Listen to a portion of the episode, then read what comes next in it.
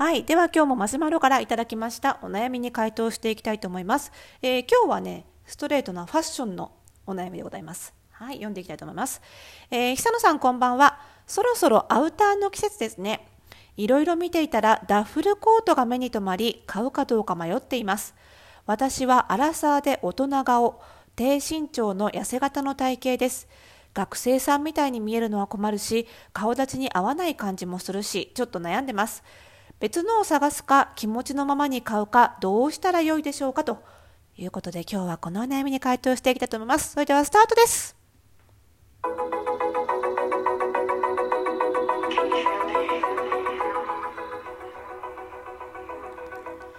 はい。ということで始まりました。おしゃれの呪いとくラジオ。本日で332回目の配信でございます。週明けました月曜日ですが、皆さんいかがお過ごしでしょうか？今日はちょっと時間が遅い少しだけ遅い配信となってしまいましたが、はい、えー、っとね、お悩みありがとうございます。ちょっとこれは長くなりそうなので、とっとと 回答に行きたいなと思うんですけどね、そろそろアウターの季節ですよね。なんか今年あたりちょっとずつね、やっぱりあの去年に比べて外出もしていこうかななんて方も増えているのか、ね、ワクチン終わったしなんてね、方も増えているのか、あの私の方でもですね、あの去年リピートのご依頼がなかった顧客の方たちからぶわーっと お買い物同行のご依頼が来てちょっとアウター探してますとかねブーツ探してますとか結構あっておお今年は盛り上がりそうだぜなんて思っておりますがそうなんです。あのねそろそろねまだ9月ですけどあの今から探した方がいいですよ。今からね心を決めといた方がいいです。10月下旬ぐらいからねアウターってもう出始めるんですよ。でアウターってほら売れ残ってもしょうがない困っちゃうじゃないですか。単価も高いしね。なので基本的にはどんどんどんどん減らしてって売り切りたいものなんですよ。特に今年は、まあ、まだまだあの需要が本格的に戻るかっていうとそうでもないと思うので特にねそんなにたくさん生産しないと思うのであの10月下旬ぐらいから早めにねアウターいいの欲しいなって方はあのお店に行った方がいいそうなると今のうちからこの辺狙おうかなっていうのをちょっと計画してあの予算の、ね、やりくりもしてなんてことをやっておいた方がいいですよね。なのでちょうどいいタイミングの質問でございますね。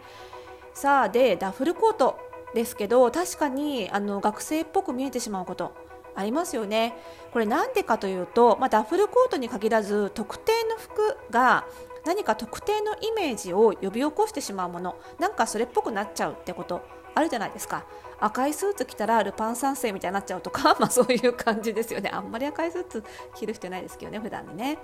なんでかっていうとやっぱり私たちの中にはですねその人のパーソナリティとか属性と服装がこう結びついたなんかこういわゆるステレオタイプなイメージってやっぱりあるんですよ。例えば、えーと、ちょっと最このところというかもう数年前からだいぶ前からピンクのベストをちょっと着られないなって着づらいなって思ってる男性多いと思うんですけど、まあ、それは春日になるからですよね。だしちょっと前はデニムのベストが全然売れなくなったって話があって これはスギちゃんになっちゃうからですよねワイルドになっちゃうからですよね。っていう風にこう誰か特定の人とかパーソナリティとかと服装が結びついちゃうっていうことがすごくあるので、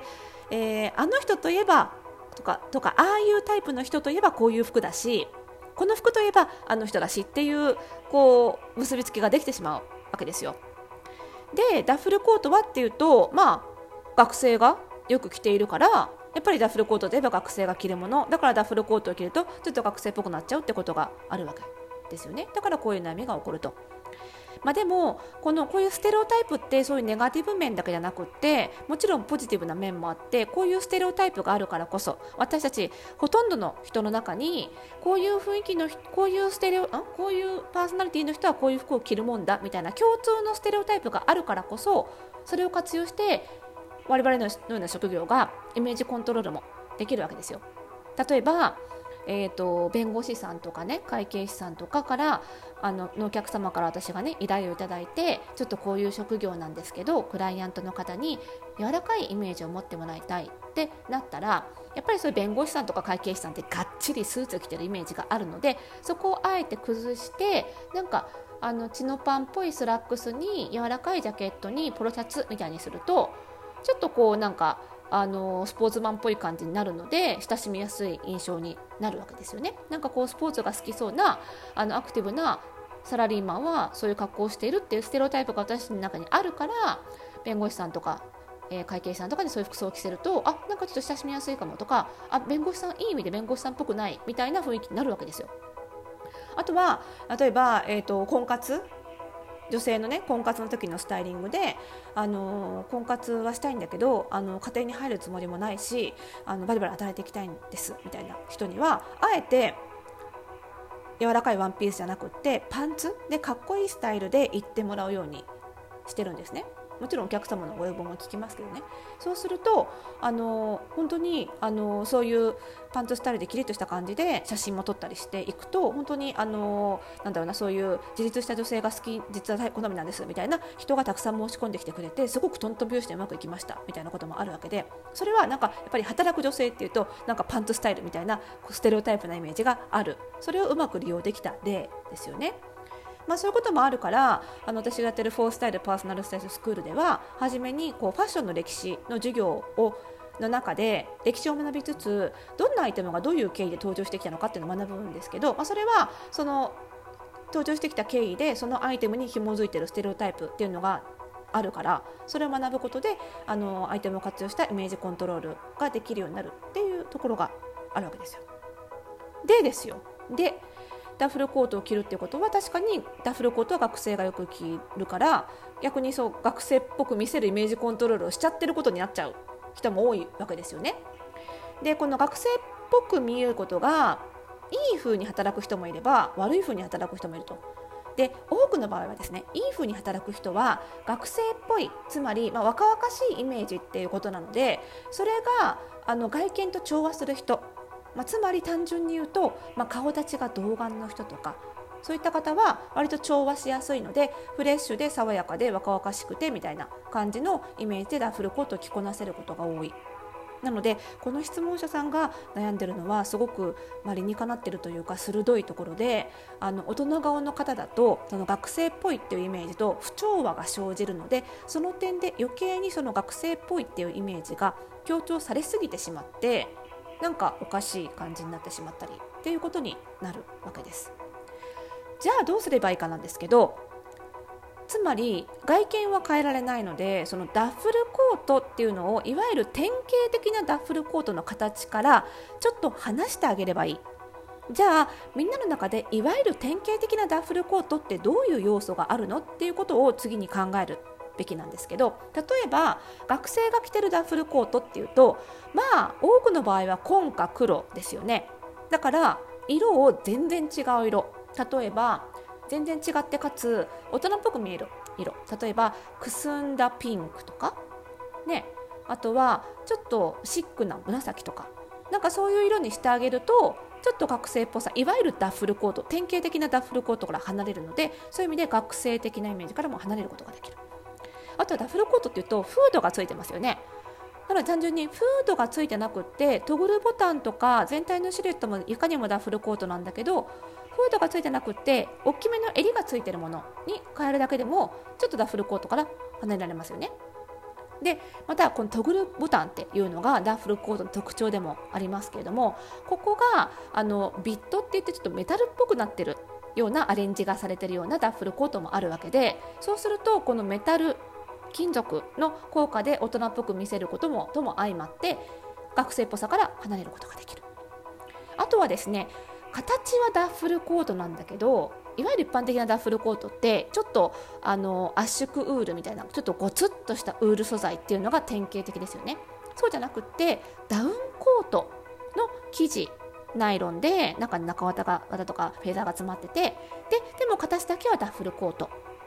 みたいなものもある。そうするとまたこれもダフ典型的なダッフルコートから離れるので同時に学生っぽいっていう雰囲気からも離れられることができる。なんかね TOCCA とかであのフードもついててトグルボタンなんだけどダッフルコートでしかもウエストラインがシェイプされてるようなシルエットなのでシルエットも素材もダッフルコートっぽくないってものが売ってたのでそういうものだとねだいぶ学生っぽさは抜けますね。抜けるなって印象がありました。